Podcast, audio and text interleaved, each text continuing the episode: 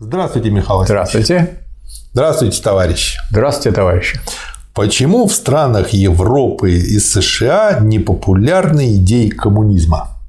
Да, я думаю, что идеи популярны не могут быть, потому что сказать, общественное бытие определяет общественное сознание. Поэтому в буржуазном обществе идеи коммунизма не популярны. Идеи коммунизма соответствуют интересам только одного класса – рабочего класса. Все остальные или кормятся с рук буржуазии, или сами являются наполовину буржуазии, как мелкие буржуа, мелкие хозяйчики, работающие на рынок, которые думают, что вот как бы повысить цены, чтобы вас ободрать. А вы хотите, чтобы они думали о коммунизме. А они думают о том, как бы подороже продать, а подешевле так получить какие-то э, материалы для производства и так далее.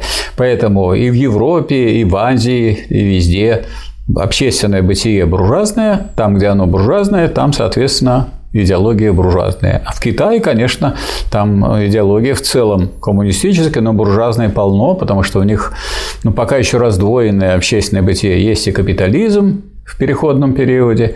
И если возьмете Вьетнам, там тоже капитализма полно. Если возьмете Кубу, там у них пришлось перейти, рабочих перевести в мелких буржуа, поэтому такую легкую картину, что вот, дескать, у нас тут столько народу, это столько народу, которое работает на капиталистов. Это подневольные люди. А раз они подневольные, идеология у них подневольная, надо какие-то усилия предпринимать и себя уважать для того, чтобы из этого выбраться и найти ну, вот такие возможности э, подойти к истине. Такие возможности есть. Почему? Потому что сейчас не 12 часов рабочий день, а меньше – а вот люди при 10-часовом рабочем дне пришли уже к этому самому. А у нас 8 часов. Так не отдавайте их. А у некоторых снова становится 12.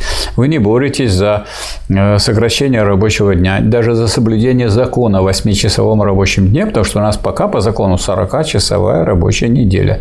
Если не будем бороться, ее увеличат